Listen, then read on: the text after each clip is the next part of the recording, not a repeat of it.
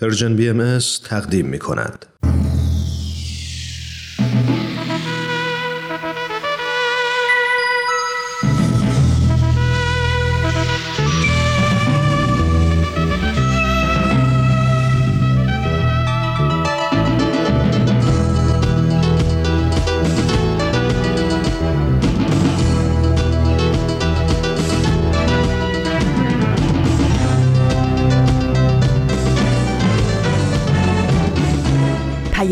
دوست.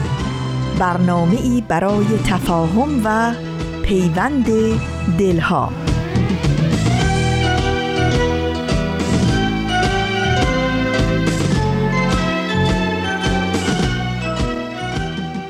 سلام و درود دارم به شما دوستان خوب و صمیمی برنامه سه شنبه ها. عرض ادب و احترام دارم خدمتتون. خیلی خوش اومدید به برنامه خودتون. ایمان مهاجر هستم. همراه شما از رادیو پیام دوست از سرویس رسانه فارسی بهایی. امید دارم که خوب و سلامت باشید و مثل همیشه دلهاتون به امید و صبر زنده باشه. بریم برنامه امروز رو با هم شروع کنیم.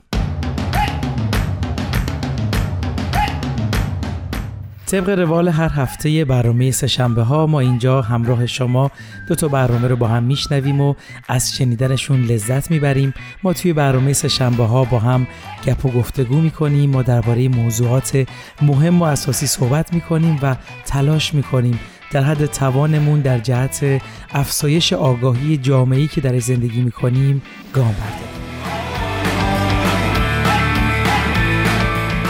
رسم همیشگی اول برنامه اینه که از شما دوستان خوبم تشکر کنیم که ما رو دنبال می‌کنید و برنامه های مورد علاقتون توی این رسانه رو گوش می‌کنید و همینطور به دوستانتون معرفیشون می‌کنید. این حرکت شما کمکیه به تلاش های این رسانه تا قویتر و مصممتر برنامه های با کیفیتی رو برای ارتقاء سطح همه جانبه شما عزیزان برای گروه های مختلف سنی تهیه و تدوین کنم بهتون پیشنهاد می‌کنم سری بزنید به وبسایت این رسانه با آدرس persianbahaimedia.org و تمامی برنامه های متنوعی که به صورت دیداری و شنیداری تهیه شده رو ببینید و بشنوید.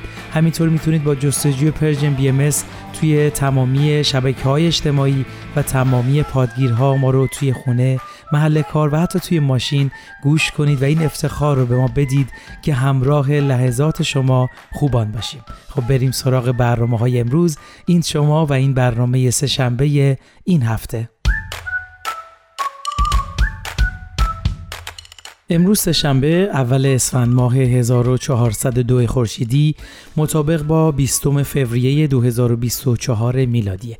چند روز پیش یه مطلب جالبی رو توی شبکه های اجتماعی خوندم. در اصلی مقاله ای بود و خیلی دوست داشتم برای شما هم بازگوش کنم که فهمیدم امروز یه روز جهانی توی تقویم بین المللی ثبت شده و اون مطلب رو می‌ذارم برای هفته بعدی. بله 20 فوریه هر سال موضوع مهمی به همه ما یادآوری میشه که وجود اون در هر اجتماعی پایه های اصلی ایجاد صلح و اتحاد رو قوی تر می‌کنه. این اصل اساسی می‌تونه سعادت و رفاه رو به هر جامعه بیاره و باعث پیشرفت تمدن ها بشه و همینطور یگانگی نوع انسان رو قابل دسترس بکنه.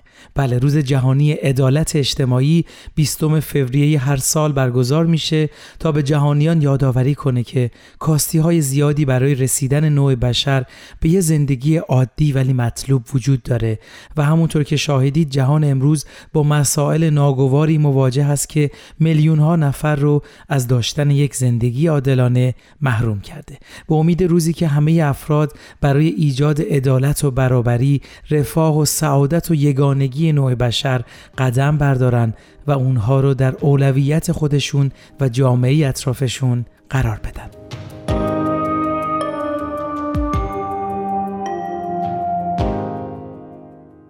خب دوستان خوبم همچنان شنونده ما هستید با برنامه سه شنبه ها از همراهیتون خیلی ممنونم. خب همونطور که می‌دونید برنامه اول این روزهای سه شنبه ها اخبار جوامع بهایی هست که خبرها و بیانیه های جامعه بهایی رو برای شما عزیزان پخش می‌کنه. ازتون دعوت می‌کنم همراه ما باشید تا یه قسمت دیگه از این برنامه رو با هم بشنویم. سرویس خبری جامعه بهایی قزاقستان. اصول روحانی مبنای بنیادین برای تحکیم خانواده. دوازده بهمن 1402 آستانه قزاقستان. دفتر روابط عمومی جامعه بهایی در قزاقستان طی مجموعه ای از نشستها در سطح ملی، مقامات دولتی، دانشمندان، نماینده های جوامع دینی و سازمان های جامعه مدنی را گرد هم آورده تا در پرتو درک ماهیت انسان به عنوان موجودی ذاتا شریف به بررسی مفهوم رشد و بالندگی در زندگی خانواده بپردازد. لیازاد یانگالیوا از دفتر روابط عمومی و تیمور چکباربایوف از دیگر اعضای این دفتر در مصاحبه ای با سرویس خبری برخی از بینش های به دست آمده از نشست های ملی اخیر را با آنان در میان گذاشتند. طی این مصاحبه خانم یانگالیوا گفت اگر معتقد باشیم که شخصی موجودی شریف است، آنگاه رفتارمان با این فرد بر همان اساس خواهد بود. خانم یانگلیوا توضیح داد که گفتگوها در این جلسات به بررسی اثر تحول آفرینی می‌پردازد که درک صحیح از کرامت فطری و ارزش ذاتی هر فرد بر روابط خانوادگی می‌گذارد. وی همچنین افزود این دیدگاه نه تنها از اعضای خانواده در برابر تبعیض و سلطه محافظت می کند بلکه موجب بست پویایی به فراتر از حوزه خانواده می شود.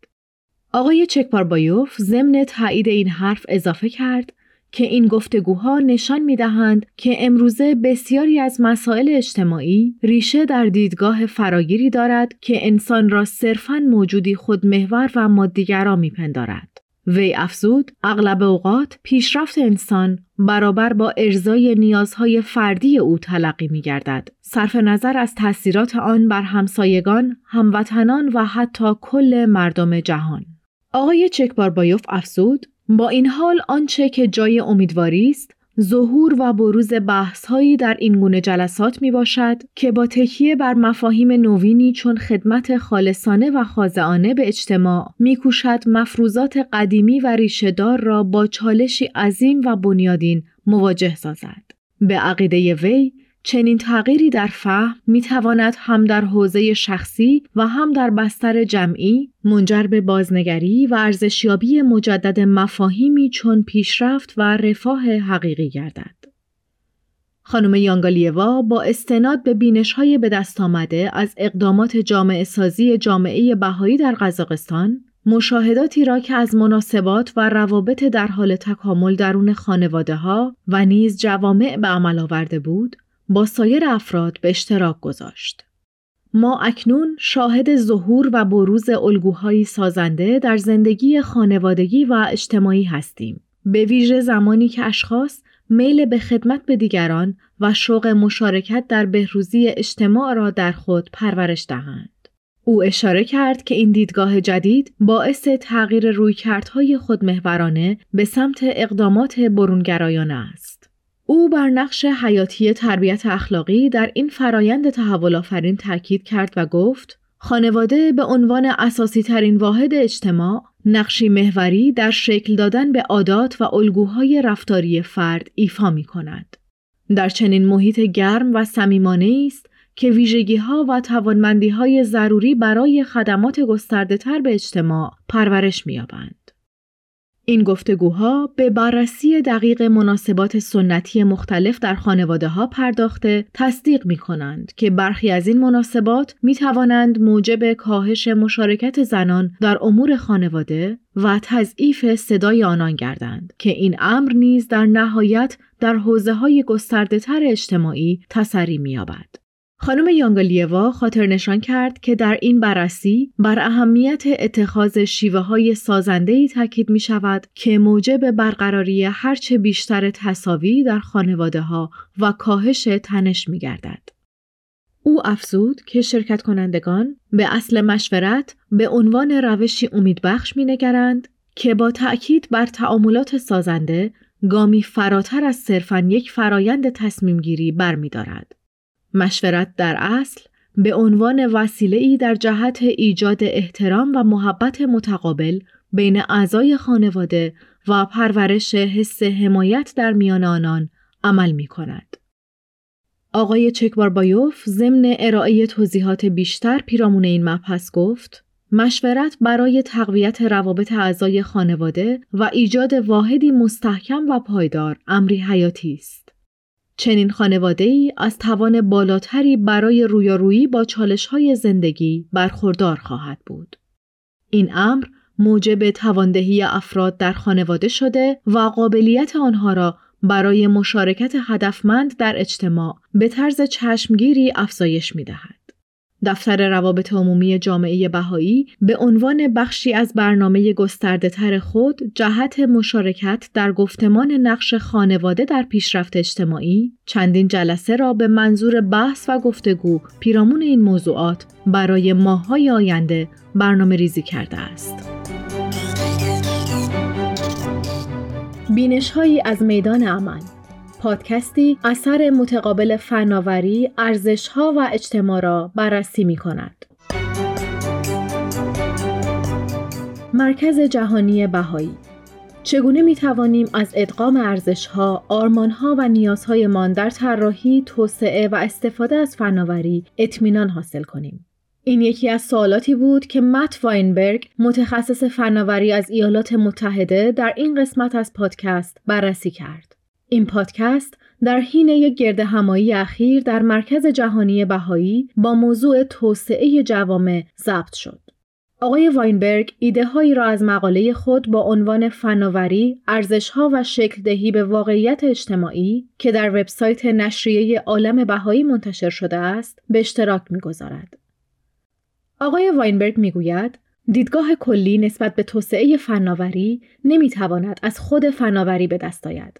فناوری تجلی از قابلیت انسان است. فناوری اهداف انسان را برجسته می کند، توانمندی ما را تقویت می کند و توانایی های ما را افزایش می دهد. اما ویژگی ها یا عملیت ذاتی لازمی که ما داریم را ندارد. این دیدگاه نیازمند مفهوم گسترده تری از اقلانیت است. مفهومی که به گفته آقای واینبرگ لازم است برگرفته از عقل و بصیرت معنوی باشد. او می‌گوید در دیانت بهایی این ایده به عنوان اصل هماهنگی بین دانش علمی و دینی بیان می شود. او می‌گوید این اصل تاکید می کند که وقتی فناوری توسط بصیرت اخلاقی و ارزشهای معنوی هدایت شود می تواند کمک قابل توجهی به رفاه اجتماعی و پیشرفت تمدن کند.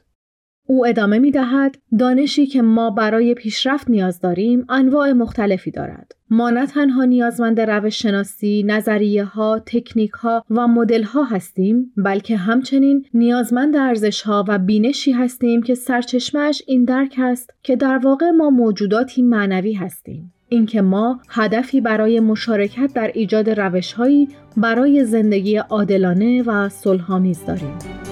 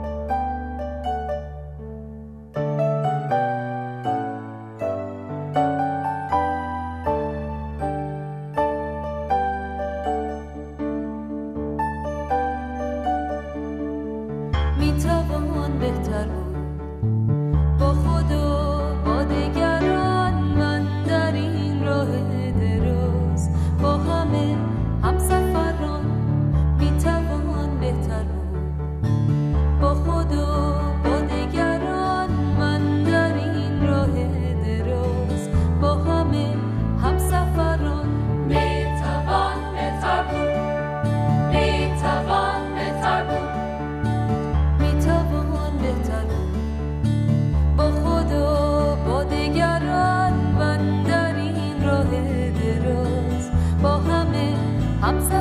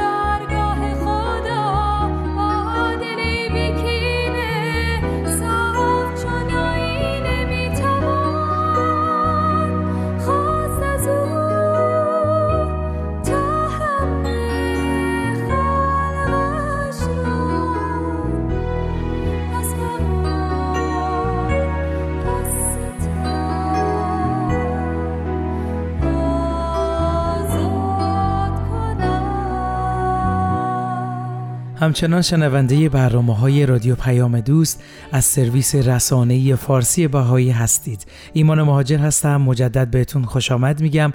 امیدوارم از شنیدن برنامه اخبار جوامع بهایی لذت برده باشید. خب اول برنامه اشاره کردیم که 20 فوریه روز جهانی عدالت اجتماعی هست که توسط سازمان ملل متحد برای توجه بیشتر به این اصل اساسی این روز نامگذاری شده.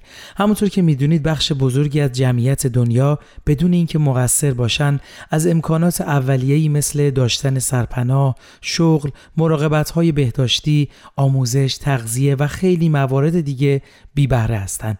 جالبه بدونید با اینکه عدالت اجتماعی آرزوی بشریت بوده و هست ولی هرچی به دانش و آگاهی بشر افزوده میشه نابرابری و تبعیض و فقر هم در جامعه بشری بیشتر شده و توی این وضعیت هر انسان منصفی نمی‌تونه بی تفاوت باشه و تنها برای شرایط دنیا ابراز همدردی کنه. با این حال بعضی افراد دولتها و حکومتها رو مقصر این وضع ناگوار می‌دونن ولی تا حالا شده بهش فکر کنید. به نظرتون ایجاد عدالت اجتماعی فقط وظیفه مسئولین کشورها و اداره کنندگان سازمانهای بین المللی هست؟ شما چطور فکر می‌کنید؟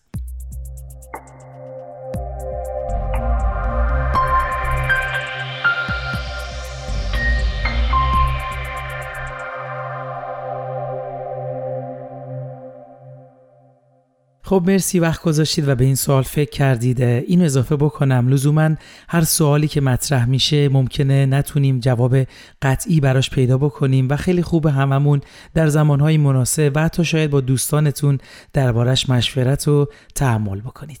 خب در ادامه بذارید برای اینکه قدم به قدم پیش بریم و زاویه فکری مشترکی داشته باشیم اول عدالت اجتماعی رو با اینکه شاید مفهومش رو بدونیم ولی یه بار دیگه باز تعریف بکنیمش. بله عدالت اجتماعی به معنای حقوق برابر برای همه مردم هست و همه افراد بشر باید بدون هیچ گونه تبعیضی از مزایای پیشرفت‌های اقتصادی و اجتماعی بهرهمند باشند و به حقوق همدیگه احترام بذارن و نفع عمومی رو رعایت بکنن. به سراغ من اگر می آیی ای دوست بگو تا خبر کنم. یاران را.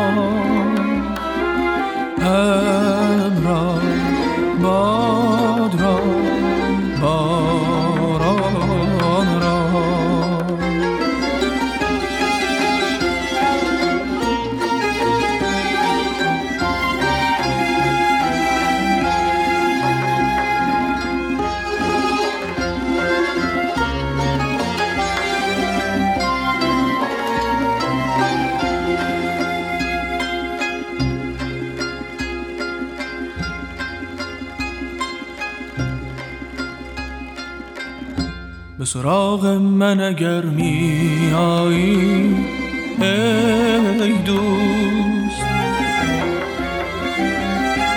بگو تا خبر کنم. یاران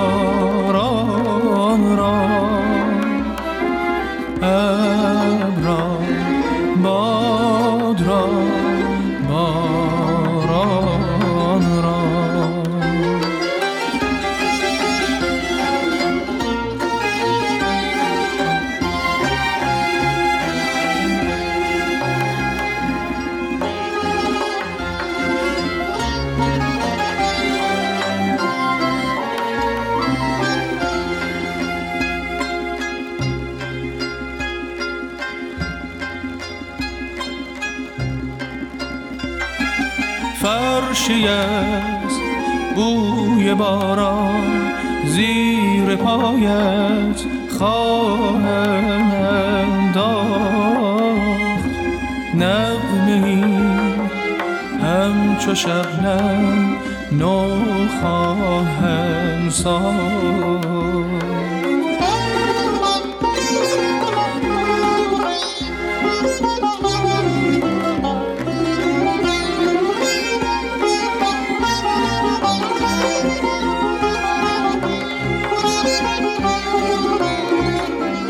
خیلی از توجهتون تا اینجای برنامه ممنونم. ما در ادامه صحبتمون می‌خوایم سعی کنیم ببینیم چطور میشه عدالت اجتماعی رو در جامعه تقویت کرد. ازتون دعوت می‌کنم همراه ما باشید تا بعد از شنیدن یه قسمت دیگه از نمایش رادیویی ملک تا ملکوت که به زندگی حضرت عبدالبها می‌پردازه این موضوع رو دنبال کنیم. ملک تا ملکوت.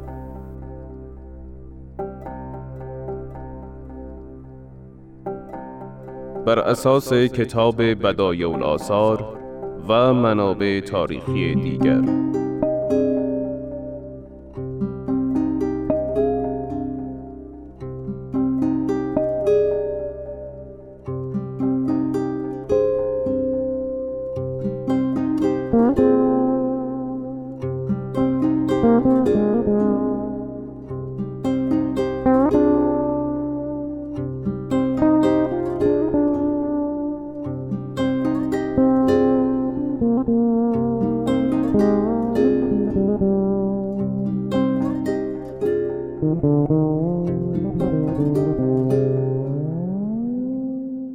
قسمت هفدهم. پیروان وفادار حضرت عبدالبها یقین داشتند. ایشان مرکزی هستند که میبایست حول محور ایشان در عهد و میثاق و پیمان الهی که حضرت بهاءالله در وصایای خود فرموده بودند ثابت قدم بمانند و در اجرای اوامرشان جانانه بکوشند. در این میان حضرت عبدالبها حتی به آنان که نهایت اداوت را در حق ایشان مجرا می داشتند همچنان صبر و بخشندگی بی انتها می دادند و در مسیر ناهموار وظایف خیش پیش می رفتند. حضرت بهاءالله می دانستند که حیات حضرت عبدالبها سرشار از چالش های دشوار خواهد بود. با این حال به ایشان دستور فرمودند که گستره آین حضرت بهاءالله را به کل عالم بست دهند و آرامگاه حضرت باب را بنا کنند. این وظایف به خودی خود عظیم بودند. اما در حالی که دشمنانشان سعی در خار کردن ایشان و مانع تراشیدن برایشان بودند این وظایف در حال انجام بود و این اعمال دشمنان تنها پیروزی ایشان را شگفتانگیزتر کرد.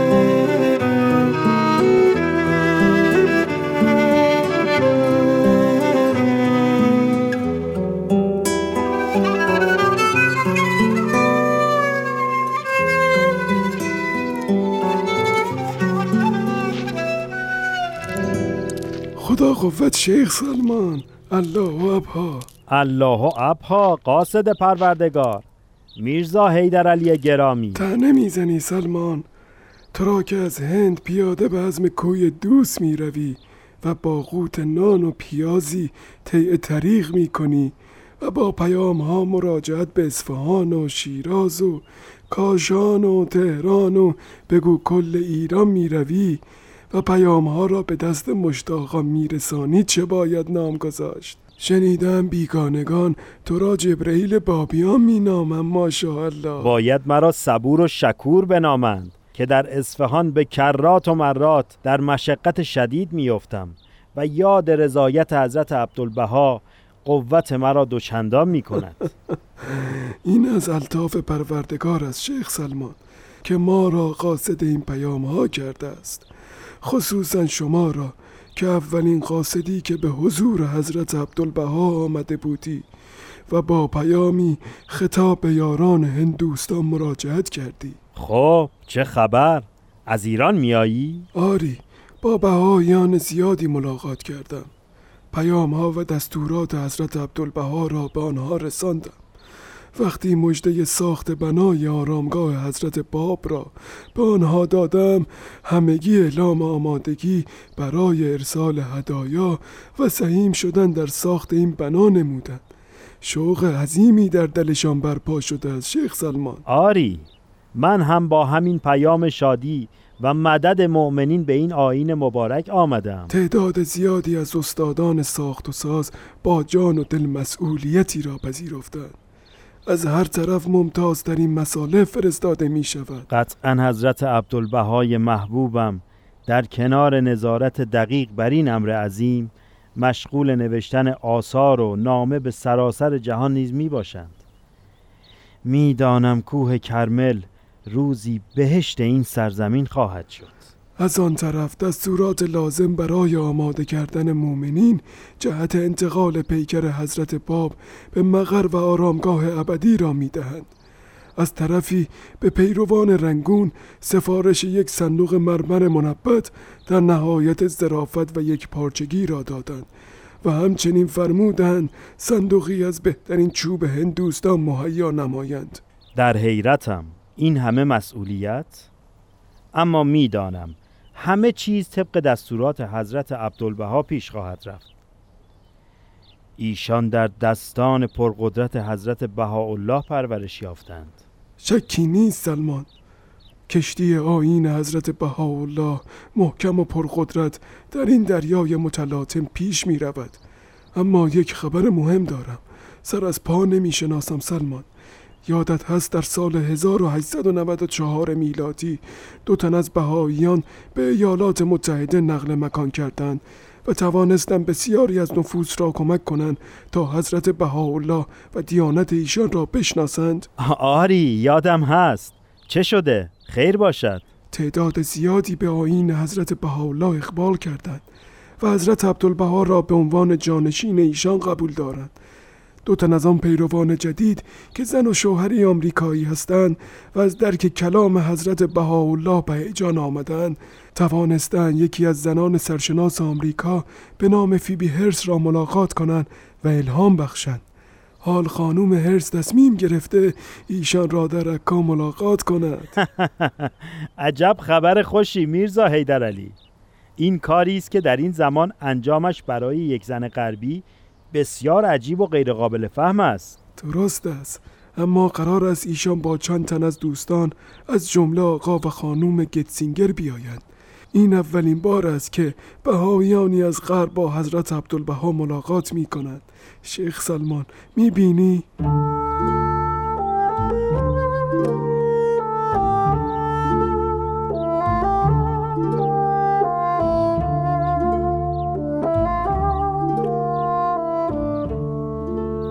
یک روز نزد خدا هزار سال است. به شمارش شما بندگان.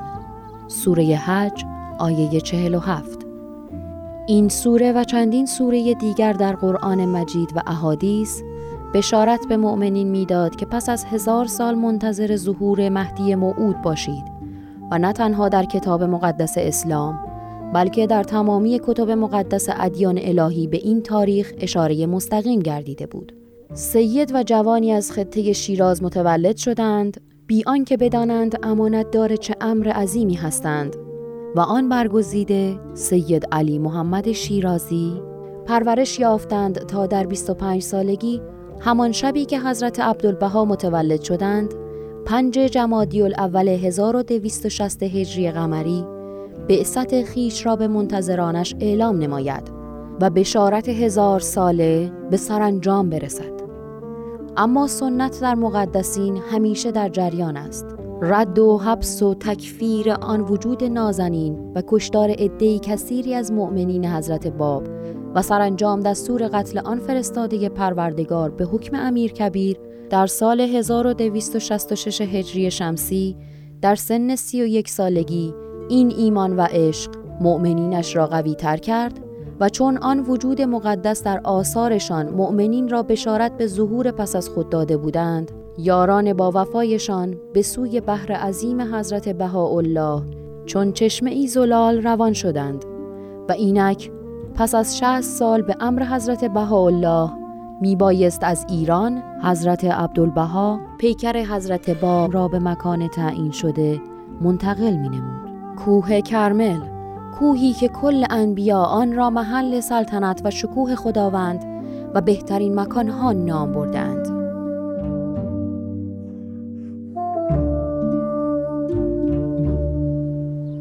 میرزا علی چه خبر؟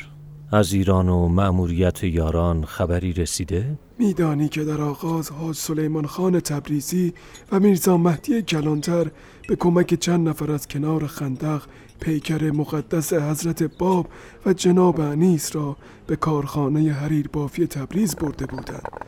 بعد از آن شخص معتمدی پیکر را به تهران منتقل کرد و جناب موسی کلیم برادر حضرت بهاءالله و میرزا احمد کاتب مخفیانه آن را در بقعه امامزاده حسن و سپس منزل حاجی سلیمان خان و بعد از آن در امامزاده معصوم مخفی کردند.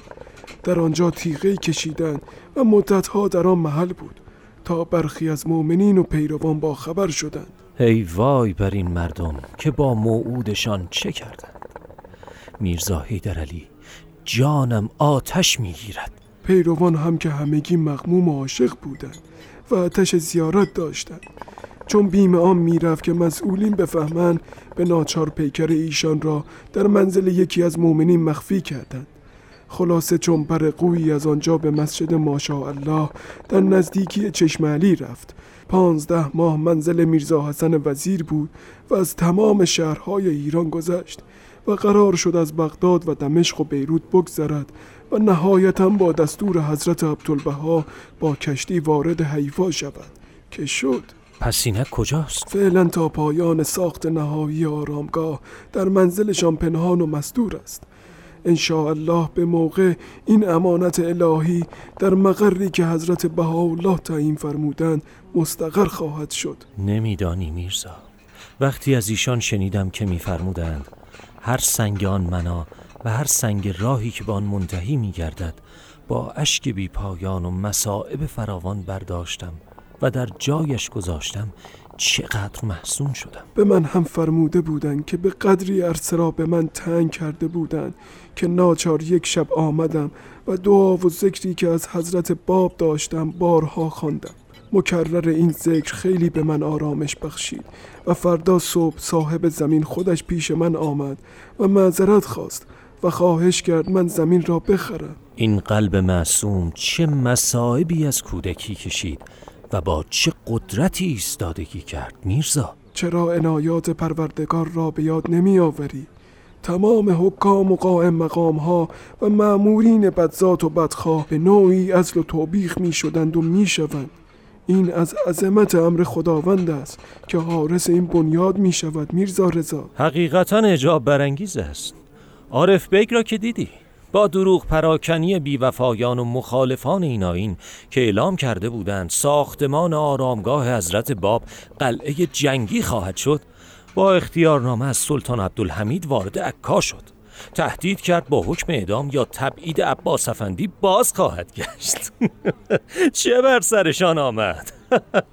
در میان دریا بود که به دست عظمت و قدرت خداوند مجاور قصر عبدالحمید انفجاری رخ داد. و جمعی کشته شدند. باور دارم از خشم خدا هیجان عمومی مردم به راه افتاد. تا مجبور به فرار و تحمل بلایا و مصائب عظیم گردد و زنجیر و بند نصیب گردن نامبارک خودش شود. جناب حیدر علی برخیزید این آثار و نامه ها را باید به صاحبانشان در شهرهای دیگر برسانید. خدا را شکر. بده ببینم. خب ببینم چه دستوراتی دادن. الواح آنیخان 18 تن از مؤمنان را انتخاب کن وقتی آنها رو می‌بینی اسامی ایشان را روی الواح بنویس و به آنها بده چه شد میرزا؟ حیرت کرده ای؟ چیزی نیست خب دوستان باید سریع بروم عزت زیاد در پناه حضرت بهاءالله باشید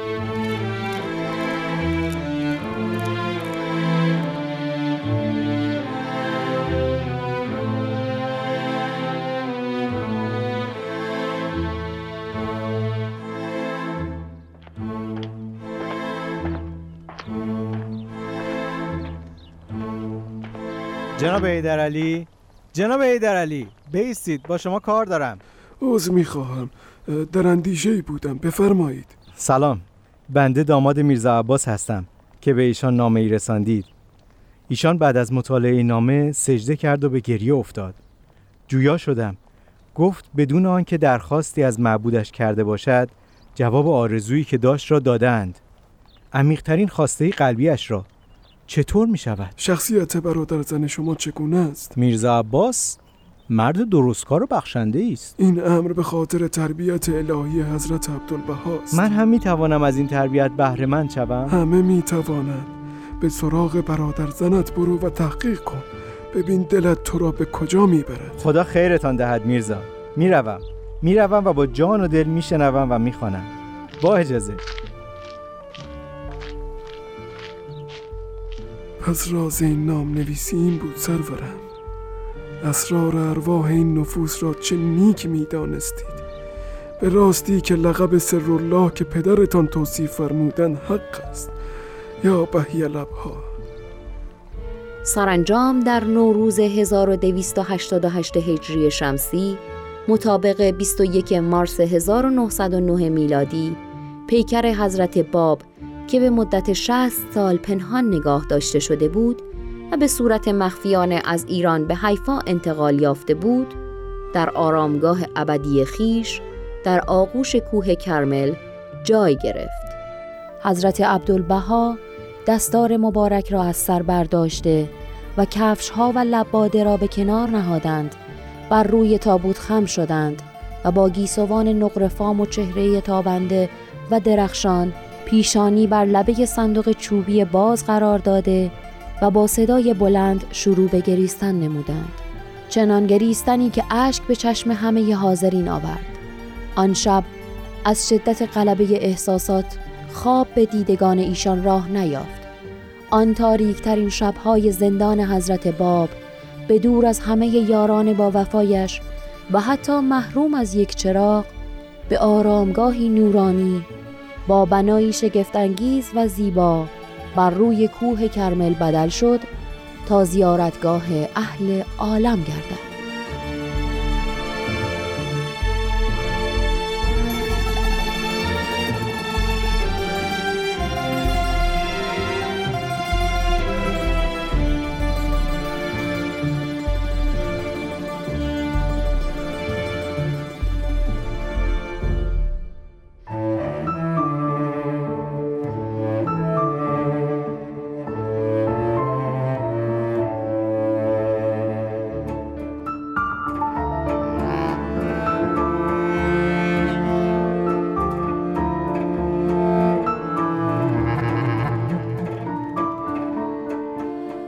شنوندگان عزیز به پایان قسمت دیگری از نمایش رادیویی ملک تا ملکوت رسیدیم.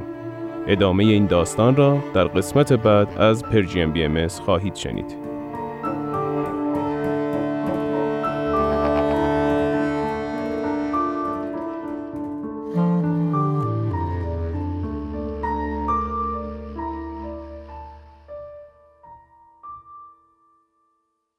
دوستان عزیز مرسی از همراهیتون. در خدمتتونیم با بخش انتهایی برنامه سهشنبه ها از رادیو پیام دوست. خب همونطور که شنونده ما هستید امروز داریم در مورد عدالت اجتماعی صحبت می‌کنیم و اینکه چطور می‌تونیم اون رو در جامعهمون تقویت کنیم. بله اگه بخوایم عدالت واقعی رو در جامعهمون و حتی در دنیا ببینیم اولین قدم و لازمش پذیرش اصل یگانگی نوع انسان هست. عدالت وقتی معنا پیدا می‌کنه که قبول کنیم هیکل جامعه انسانی یک کل به هم پیوسته و هماهنگ است. یعنی توانمندی ها و استعدادهای بشریت متعلق به همه اعضای اون هست و همینطور درد و رنج های اون همه رو درگیر خودش می‌کنه. یکی دیگه از راههایی که داشتن اجتماعی که عدالت در اون حکم فرما باشه رو مهیا می‌کنه اینه که ساختارهای اجتماعی باید متحول بشن. بعضی ساختارهای فعلی از جمله نظامهای حکومتی حزبی یا نظامهای رایج بازار که اختلاف و تضاد رو پایه روابط انسانی می‌دونن به وضوح نشون دادن که نمی‌تونن امور جامعه بشری رو با عدالت و به نحوی پایدار اداره بکنن. به شب لحظه ای که در دامن افق سر کشد ستاره کند با فسونگری سوی عاشقان هر زمان نظاره. شبان با نوای نی گویدت خوش از کوه و از کناره.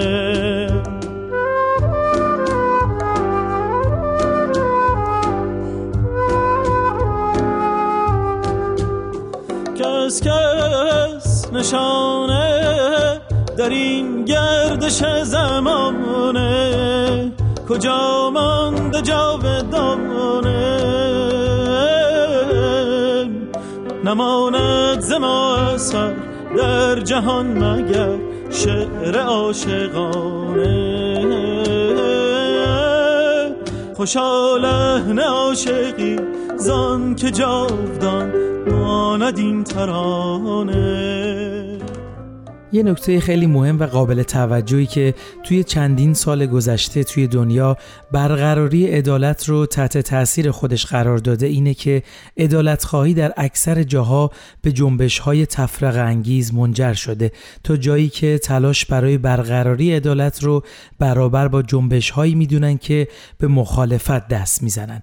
اگه یادتون باشه گفتیم لازمه رسیدن به عدالت پذیرش اصل یگانگی نوع انسان هست و توجه و در نظر گرفتن این اصل هست که باعث میشه تغییر و تحولات اجتماعی برای رسیدن به عدالت از روش های سازنده و وحدت بخش دنبال بشه و نتیجه پایدار و مستمر داشته باشه. البته باید بپذیریم که این روش و منش شاید برای جوامعی که حکومت‌های مستبد و دیکتاتوری دارن کار راحتی نیست و مسیر رسیدن به عدالت رو سخت و سختتر می‌کنه.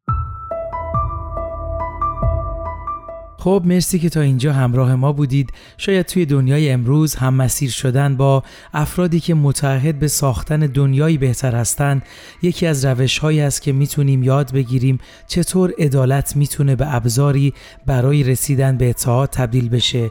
چطور تلاش ها برای برقراری عدالت اجتماعی می‌تونه از طریق روش های سازنده و وحدت بخش دنبال بشه.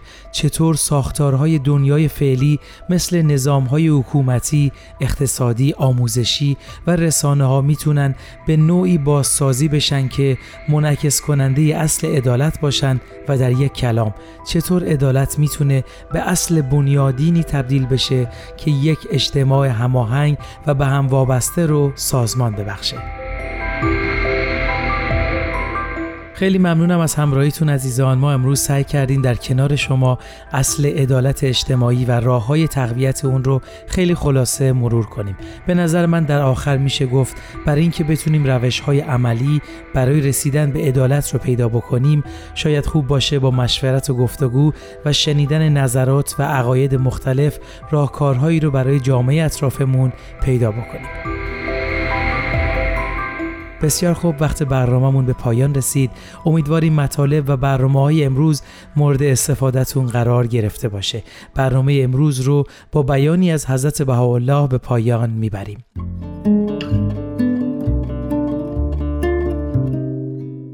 سراج عباد داد است او را به بادهای مخالف ظلم و اعتصاف خاموش منمایید و مقصود از آن ظهور اتحاد است بین عباد.